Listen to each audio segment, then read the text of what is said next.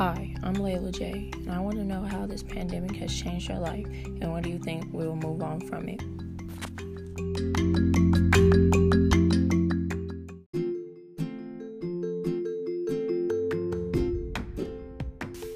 Welcome back, guys. It's Layla J. I know it's been a while since I posted, but I'm back now. I just wanted to update you on the new and upcoming events that happened in the at the ending of 2020.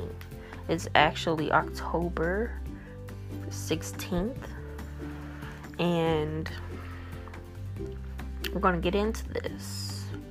As you know, we just had our first presidential debate of 2020 Donald Trump versus Joe Biden. As you know, Donald Trump has is very childish. He likes to talk over people. He didn't let Joe Biden get a, his point across, and he threw a blow at Joe Biden talking about his dead son. And it was that on that. After the debate, he ended up catching COVID. He went to the hospital.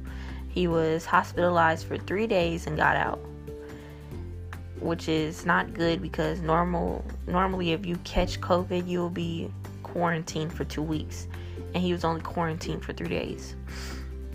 Then they decided for the next uh, presidential debate that they'll do it over Zoom, and Donald Trump didn't want to do it because he said, What's the point of debating over Zoom if there isn't going to be a debate?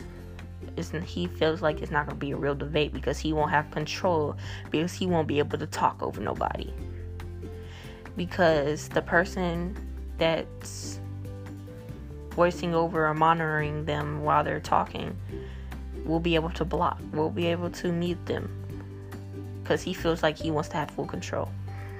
Kamala Harris and Mike Pence, they recently just had their debate and they were giving their points across about how COVID and how they feel if one of them should be vice president or if the president should be president and there's been memes going around of Mike Pence having a, a fly on his head. Since I got to keep this PG 13, can't say that word, but every, if you know, you know. Um,